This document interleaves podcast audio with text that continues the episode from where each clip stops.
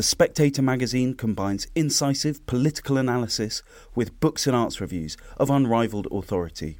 Subscribe today for just £12 and receive a 12 week subscription in print and online, plus a £20 Amazon gift voucher, absolutely free. Go to spectator.co.uk forward slash voucher.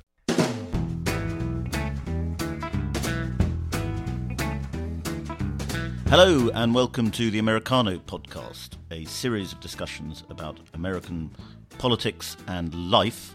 My name is Freddy Gray. I'm the deputy editor of The Spectator.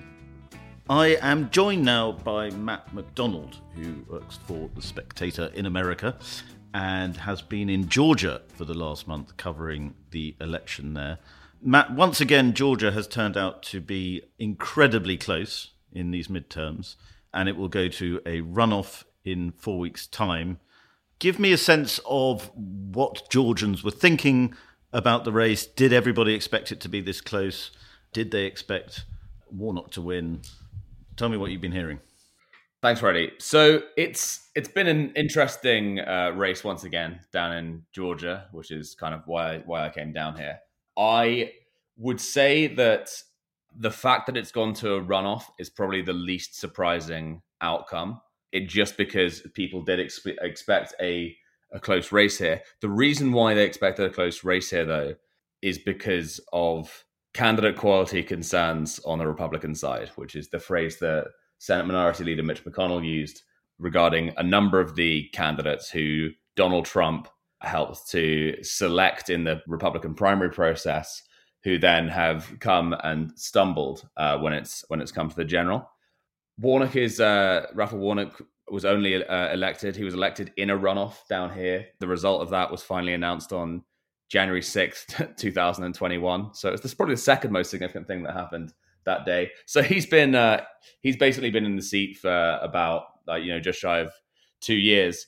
And yeah, a close a close race was always anticipated the fact that Georgia has become this kind of like swing state is testament to what happened after the the last governor's race back in 2018 because of the money and attention that has been spent on particularly on the democratic side with voter registration with you know ensuring people have access to ballot with get out the vote efforts, uh, particularly in the Atlanta area, which is where I am right now, which has basically led to significantly higher that that in 2020 led to significantly higher turnout on the Democratic side, which in turn led to two Democratic senators being elected at the runoff here in January 2021, which meant that the Senate was 50 50 which basically gave you know Joe Biden more of a opportunity to get his agenda passed than he would have had it had it been Republican. So where we are right now, the Senate's hanging in the balance again.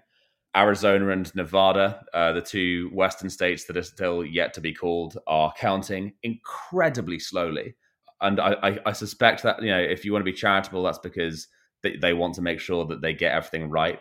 I got a Snapchat from someone there in uh, one of the election offices, and I think uh, not to be ageist or dismissive, but the poll workers doing the counting, a number of them are retired and therefore working pretty methodically. I'll, I'll, I'll say, and so while we're still waiting on that, uh, you know, there's still this opportunity that Georgia is a, a key state and that it's going to be decided by the runoff again. The gap between election day and the runoff is shorter this time round than it was after 2020. So it's a quick turnaround. The runoff, the day, the election day for the runoff is December 6th. And I think early voting is uh, for four days before that, starting on the 28th. But yeah, I mean, it's it's it's been an exciting uh, uh, place to be, and it's, gone down to the wire, which is, is it is the least surprising outcome, really. Therefore. You touched on candidate quality, and I think it doesn't Georgia seem to be quite a good uh, microcosm of the of the broader race in that you have the governor's race where Brian Kemp, a sort of much more serious candidate, if you like, much more of a professional politician, beat Stacey Abrams quite easily for the second time. Stacey Abrams was also a candidate with a quality candidate problem. So it's a case of the wacky, uh, more Trumpy, more well, not Trumpy is the wrong word actually, more sort of televisual celebrity candidates that Trump backed fail, whereas these sensible kind of Republican doesn't really matter where they are ideologically, but the more professional politicians won. Yeah, I mean it, it's it's been a case of just looking at the resume rather than looking at television performance or external fame as a as a, as a as a quality. Like on on paper, you know, Brian Kemp before he was governor was Georgia's Secretary of State.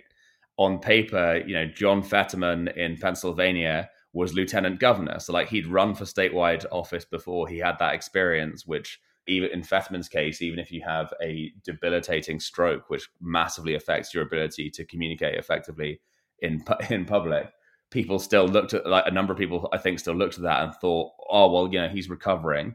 But Dr. Oz, who he's running against, who Trump picked because I well, the the, the word is that Trump picked him because Melania liked him and advised him to. Um, but Trump had, is insisting that's Trump's insisting that's fake news. I'm sure, I'm sure he is. But I mean, he, you know, Dr. Dr. Oz's experience prior to that was being a surgeon and then being on Oprah and then having his own show. All of those things, they may be impressive for you appearing on television, they may be impressive for you as a communication and public speaker, but that doesn't mean the voters are going to look at you and think, I want you casting votes on my behalf in the United States Senate. I think, yeah, the, the, the split between what happened in the governor's race in Georgia and what happened in the Senate race in Georgia is interesting. I think the governor's race was decisive for Republicans because it was a much more local race. I think that in Brian Kemp's plus column, he had the fact that he he was uh, perceived to handle COVID particularly well. He was uh, uh Georgia was the first state to say we're going to reopen in like May 2020 before even Florida and you know the other other before other Republican states. So he kind of led the way on that. He also following his governor's race with, against the previous uh, contest with Stacey Abrams in 2018, which I was also down here for, but following that, Abrams refused to concede because she said that she had concerns about voter suppression and about particularly black voters being disenfranchised. In response to that, Kemp passed the he signed and you know Georgia Republicans responded by uh, passing this act. I think SB 202, which is the Georgia Election Act, and with the objective of being we want people to have faith in that their vote counts, and and but we also want people to have faith that every vote corresponds to you know the person that it should, and that one person gets every vote. That that passed in 2021, I believe. Abrams again, by this point, having pivoted to being a national political figure off the back of her failed candidacy, and you know, she she turned herself into like a national poster girl for voter suppression and for you know black voters being disenfranchised, which the Democrats jumped on because they also looked at her as an African American woman and thought, "Oh, this is a political star of the future." she's talking against uh, that uh, act. The the national talking point on that law became that it's you know Jim Crow 2.0, Jim Eagle, Jim you know Jim Crow on steroids and whatnot. But actually, uh, as far as how that affected the uh, the outcome of the votes, turnout has been phenomenally high in in Georgia. Early voting, uh, I think more people voted early in, in this midterm than ever have before. So, like the disenfranchisement argument completely fell flat. The idea that it was, you know, suppressing votes is entirely rebuked by just like the numbers this time round. And Georgia did like a number of these states have kind of like old phonetic finickety uh, systems that really need bringing into the 21st century. And this act appears to have done that in a way that hasn't taken place in other states. So Kemp takes a lot of uh, kind of credit for that. He doesn't take as much blowback you know he's got a record as a governor which, be, which people can look at locally and say like okay yeah i can see what he's done and i know what he who he is whereas in the senate it becomes you know the race is much more is significantly more nationalized because there's this focus on georgia as the the state upon which the entire country turns and therefore money is poured in the, the, the nationalization of the local race that has had a greater effect on the Senate race than it did on the governor's race, despite Stacey Abrams' best attempt to kind of nationalize her governor's race also. But, you know, in the Senate, it's about who the president is and whether they can get their agenda passed. Do you think the uh, election integrity laws that were passed in Georgia, is there now a strong demand in other states to do the same thing? Are the, I know the Republicans are keen on doing it. are the Republicans going to get their way now? Now they have a slight majority in the House because you look at Arizona, as you say, and Nevada still not being counted. There are concerns about what happened in Pennsylvania. People say these are sort of Trumpist talking points, conspiracy theories, but they're not because it's just true that the elections aren't being done very well. It's the, the basics are not being done, the votes are not being tabulated very efficiently, and it is ridiculous that America cannot get decisive election results so within a, a, reasonable time frame. I mean, we're now three days out, and nobody knows what's going to happen in Arizona. Yes, I think that the incentive and motivation for a state to change its laws on on how its elections work is usually motivated by like a huge screw up or a huge controversy. The example I'd quote there would be look at uh, what happened in Florida in 2000, which was you know a national international scandal because they couldn't get their votes counted because it's so it was so close. After that, you know, Republicans and Democrats in Florida looked at their system, said we can't, you know, we don't want to be the embarrassment of the nation again, so let let's change the system. Florida since then, you know, they count early votes and I think mail-in votes uh, and absentee ballots. They count them before the in-person votes are being counted, which means they're able to get a fairly quick result. The circumstances have changed, which in terms of what allows you to reform your system so in a way that everyone has faith can have faith in it. The country is much more divided now that in 2022 than it was in 2000. In order to for you as a voter to have faith in the system, you kind of need to believe that the other party who you don't like also isn't trying to change the system in a way that just yeah skews it in their favor. And what happened in Georgia after their election integrity act is kind of testament to how much you know the country's changed in that 20 year period because Georgia's vote was not accounted particularly quickly and efficiently. The Republicans who are in power locally said, let's change that. The Democrats locally and nationally said, requiring voter ID is it's Jim Crow on steroids, it's Jim Crow 2.0. And then they it wasn't until like now when we've actually, you know, this law change has actually happened and you've got uh, record early vote turnout in the midterms and it, you kind of got evidence that people's votes did count and that people weren't disenfranchised. It's only now that you can say, okay, well, look, this this state has effectively reformed its system in a way has benefit, which benefits everyone and means that we can get the, the count quicker. And the count was pretty quick on the governor's race this time round. You know, polls closed at seven. I heard internal rumors from the Kemp campaign that they knew they'd won at like nine thirty, and then it was, and then network started to confirm it around like 11, 11 30. So that's a pretty good turnaround, consistent with what you'd expect elsewhere. The issue in Arizona is that faith in like the other party is not going to be as present because the Arizona Republican Party has been entirely taken over by like your MAGA Republicans who use Joe Biden's preferred term, but it's it's people who have not accepted the result of the 2020 election even now. It's a very different Republican Party to that of John McCain or to that of even you know the candidate who who Kari Lake beat in the primary there. As if you're someone who's not a Republican, you don't have faith that those guys want your vote to count, and that that faith is is crucial to reforming the system.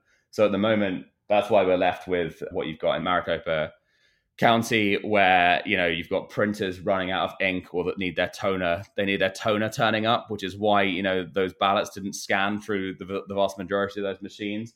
You've got like a hand count of ballot led by you know very noble but retired volunteers, and therefore it's going incredibly, incredibly slowly there. It is. It is a, an imperfect mix of you know people who aren't very tech literate trying to use sometimes technology that they're not very good at. That that's clearly what's going on there, isn't it? I think that's one. I think that's one factor of it. You you've also got to have like the will to spend state money on it, which obviously in Republican state Republican states are generally less likely to want to spend state money on anything. But it's it's it's so it's when like you've got you know public opinion and national scrutiny like zoning in a new state and, you and you think oh god like it's you know you basically get shamed into it nationally. But then obviously you know that's you've got a federal we, have got you got a federal and a state system and that's one of the you know the the reasons why american democracy works so well is because you've got these states with their individual uh, with these, their individual systems and their individual rights to to be devolved and to call their own shots. You can't just fe- federalize it and because then it wouldn't be America anymore, right? I mean, yeah, and also, I mean, it should be said we can't just blame the system for not working because it, a lot of these races are incredibly tight, uh, and yeah. obviously, when races are incredibly tight, it takes a lot longer to call them. And the television networks used to have this, incredible, still do, but it it used to be more obvious. Uh, this incredible power to to make the call and effectively sort of declare the election before the count was done, and now they can't do it because the maths is so tight, so difficult to to judge. Well, I mean, yeah, look at what happened with Fox News in Arizona in 2020. You know, their internal pollster was confident. He was like, look, the numbers aren't there for Trump. We need to we should call this for Biden now. And so they, you know, they were perceived to have called that election for Biden over Trump early because they did it, you know, hours and I think in some cases days before other networks and like the Associated Press and other people in the media did. And you know, the Trump campaign were absolutely livid about that. But the guy who was right was the Fox data scientist because Biden did win in that state. And so, yeah, it's it, it's obviously you know it, you then end up with like a bit of a schoolyard situation where you've got like the math nerd who is actually right is being swung around by the backpack uh, by you know being bullied being bullied by a, a you know a character like Donald Trump. Uh, you touched on Florida, and obviously the big story at the moment is Ron DeSantis, on the right is Ron DeSantis versus Trump. Trump last night went on a sort of Truth Social, his social media platform. He went on a sort of DeSantis rant there, highly amusing. Hard to tell how seriously angry he is, how much he's sort of sort of playing the the part the media wants him to play. But he has emerged as a clear challenger now to Donald Trump. The international media clearly sort of are willing him on, I think it's fair to say. And uh, my hunch, and I wonder whether you agree with me, is that um, people are just forgetting about how powerful the Trump movement is, and that, as Trump points out, he backed several hundred candidates, and only about twelve of them didn't win. Do you think my hunch is right? No. I want to I want to take you back to a month ago when the House Republican the House GOP Twitter account, I think it was on October 6th, they did this tweet which just said three names with full stops afterwards, and it was just Kanye, Elon, Trump. And I want to just ask you how well you think that tweet has dated for those three those three particular characters who you know the the House the House Republicans embraced. and then you know they that because you know they, they were like oh these celebrities seem seem to be talking favorably about us and then how much that's come to blow up in their face in in all three of those cases i think with what the the DeSantis, you know, movement and sympathy for DeSantis within the Republican Party on a national level is long-standing. I think basically the results on Tuesday have given Republicans permission to kind of speak that. You know, quietly to me in the last year, conversations which I have with Republicans all over the country, particularly in like, you know, the suburbs of major cities, people are like, we would like DeSantis to run for president because they they're envisioning a DeSantis Biden or a DeSantis Harris matchup, and they just see, as, I think many people do, Ron DeSantis absolutely mopping the floor with those candidates in a way that Donald Trump wouldn't. For Trump, you kind of need grassroots support and grassroots sympathy, and I think that both Trump and DeSantis actually do have that. It's just more people know about Trump at the moment than, than do DeSantis the you know to borrow a rather ugly expression you know there is a there is a kind of a sense of like the rats fleeing the ship as far as the trump movement go. Like i can't identify a big trump booster post tuesday who doesn't have the same last name as him.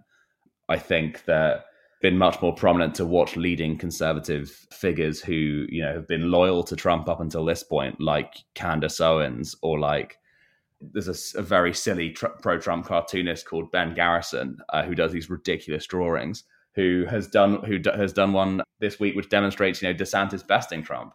Those characters you know feel like the the uh, result in the Senate, which you know you can say it's only a few race, but the, the seats that matter are the, the, the seats that give the Republicans the opportunity to be a check on Joe Biden's power are seats that have been swung by you know, you could say Mitch McConnell's dereliction of duty in allowing Trump the role of of basically kingmaker and picking who he wants to to run in those seats. But like those are the seats where the Republicans have lost, and therefore it looks like the Republicans will not win. Uh, well, they're, they're they are significantly less likely to win the Senate than they would be had they picked more sensible, palatable to the middle ground voters candidates. And so, yeah, I, I mean, so you I, think in a nomination fight between? I'm gonna. Shall I say that? Shall I say the line? Which you know, the line is, I don't see how Trump comes back from this, right? Mm. But which is the line that everyone says every single time immediately before Trump somehow comes back from this. But Donald Trump fighting with his own party isn't new. But you know, usually the Donald Trump is locking horns with you know Paul Ryan or Liz Cheney or like traditional Republicans who hate him. You know, Mitch proper McConnell. proper RINOs, not not RINOs. He's just calling RINOs.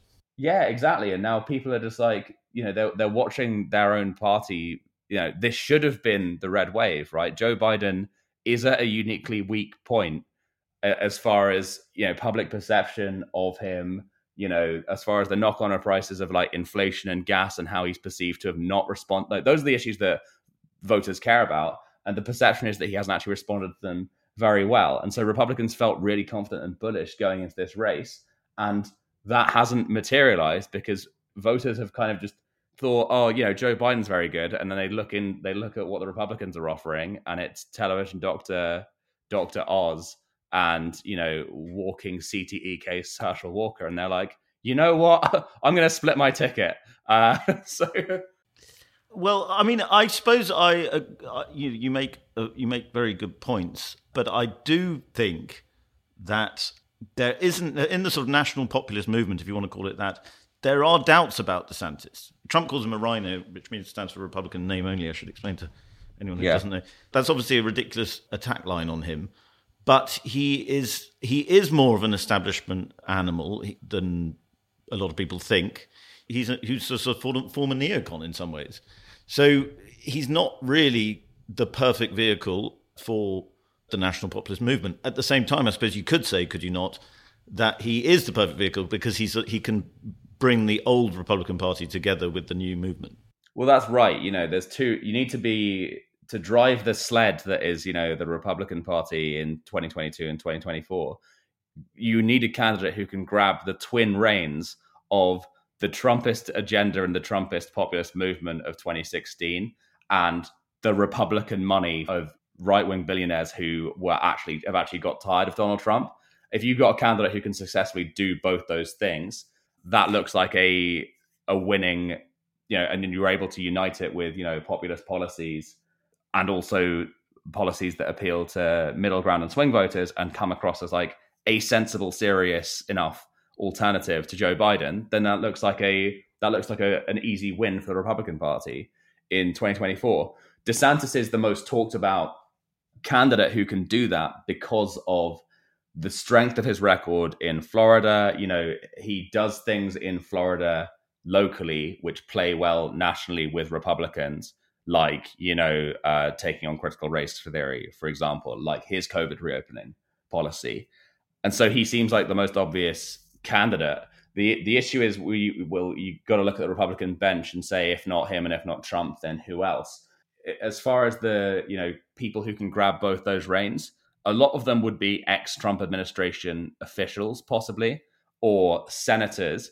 But there is those guys uh, kind of in the same boat as DeSantis in like they don't want to be the first person to like come out against Trump and and you know pull you know at the moment DeSantis is saying nothing but is on the receiving end of this barrage of ridiculous insults and you know smears from Trump, who is angry and jealous of him. And any other Republican is just looking at that and thinking, "Well, I'm going to let him take that, and I'm just going to wait it out." You know, if you're Mike Pompeo, for example, who you know is um, there's actually a fantastic forthcoming piece in the next edition of the Spectator World profiling Pompeo as, as potentially one of these candidates who can do that. But Pompeo has got the resume of what you would expect a, a candidate for president to look like. In the military, Har- uh, went to, uh, I think, Harvard, congressman in Kansas, CIA director, secretary of state. Like that looks like a pretty like. I think he's good. lost. He's lost too much weight. I think. Yeah. I think candidates that lose that much weight dramatically don't win. That's my very deep take on. Uh... Yeah, yeah, Look, I think I, I, I think that's possible. I think there there is something untrustworthy and unrelatable about about that. Like I, th- I've always been saying that the most relatable thing about John Fetterman is the fact that he has atrial fibrillation. it's like a heart condition, which basically everyone in my family has. And people in Pennsylvania will look at that and be like, yeah, that's my guy. Like, if you lose weight, come on. yeah, yeah. Uh, Matt, I know you've got a plane to catch, so uh, we better wrap this up. But I think you are flying from Georgia to New York. Is that right? DC. DC. Oh, last because it was going to make my last question perfect. Because I was going to ask you about whether New York is in play in 2024 because the governor's race was very close. And I think people are saying, and it's quite a good line, that if so many New Yorkers hadn't gone to Florida, Republican New Yorkers hadn't gone to Florida, they would have won in New York. They would have won the governorship in New York. Maybe. Do you think 2024, you know, New York could could go red, could go Republican? So I think the margin of I think the margin of uh, defeat for Lee Zeldin against Hochul, the uh, the New York governor, the Democrat, was five points. When previously in the previous governor's race, the margin was twenty points, which gives you a you know that's a pretty crystallizing example. I believe every uh, in Long Island, uh, which you know for British viewers is the big Long Island at the bottom of New York, which has Brooklyn, Brooklyn and Queens, and then like various the Hamptons and various other swanky uh, locations on it with the exception of the of New York City, all of the other Long Island congressional districts have gone Republican. Which are, uh, and there were a number of uh, congressional districts in the state which flipped from blue to red, largely as, as a result. And, and, you know, Lee Zeldin is the candidate for governor is credited with with turning those voters out, um, even though he himself didn't win. At the moment, Democrats I think feel pretty good but they feel pretty good because the, their expectations were so low and they were expecting to get absolutely blown out. Like the predictions a week ago for what you know conventional wisdom said was going to happen in this race. The polls were all over the place, but people thought the Republicans take the House by maybe 40 to 60 seats. They could t- take the Senate with as many as 55, and then they win all these kind of key governors' races. And in reality, where we are now, the Senate's still undecided. I think the House, I don't believe they've got there in the House, but like the margin which, by which the Republicans will have the House will be similar to the margin by which the Democrats had it prior to this election. So like eight to 10 seats. But the Democrats shouldn't feel good about that too much because they still are the party in power who've been in charge throughout the tail end of COVID and dealing with like the aftermath of, I will say, not just COVID, but the response to COVID, which also has huge negative consequences. That, and a lot of like there wasn't overwhelming faith in their agenda and faith in you know what they were standing up for, and the, the problems that turned out those like the, I think the major problem that turned out those voters in New York was the sense that New York City, which is you know the main city in their state, under the Democratic leadership is getting out of control as far as crime goes, as far as homeland homelessness goes. Like your typical urban issues basically make you know cities look like they're in decline, and cities generally are in Democratic control. You know, Los Angeles, similar story. The mayor's race is between two Democrats, but one of them is a billionaire former Republican who is basically saying we need to clean up our city and sort out the crime and sort out the homelessness. And that race is also very, very tight. The Democrats need to basically look at their own house and look at you know the places that they run and the ways in which they are running, particularly cities, uh, particularly as it pertains to crime and homelessness, and say we are not being taken seriously that uh, by voters in sw- in swing areas, even outside our city. We're not being we're not being taken seriously that we know how to solve these problems and we know how to govern in a way that addresses crime and we know how to govern in a way that alleviates homelessness, which is you know going to be going to end up being a big issue as the economic situation remains bad and as recession eventually a recession is going to be called right. Uh, eventually this will be declared a recession. The fact that the Democrats are being taken seriously on that, it, it, it may not have hurt them as badly as they were expecting in 2022. It could destroy, you know, that, that could wipe them out in 2024. And so, yeah, I, I, you know, will New York go Republican? I think there's probably enough liberals in the state to do a Les Miserables style stand on the barricades and hold that off. But it will be close if they don't if they don't uh, tackle that issue for sure. Well, it'll be very interesting to see. Uh, Matt, I will let you get your flight to Washington, which I think we can both agree is not going to go Republican anytime uh, this century. Have a good flight, Matt, and thanks for joining us. Thank you very much, Freddy.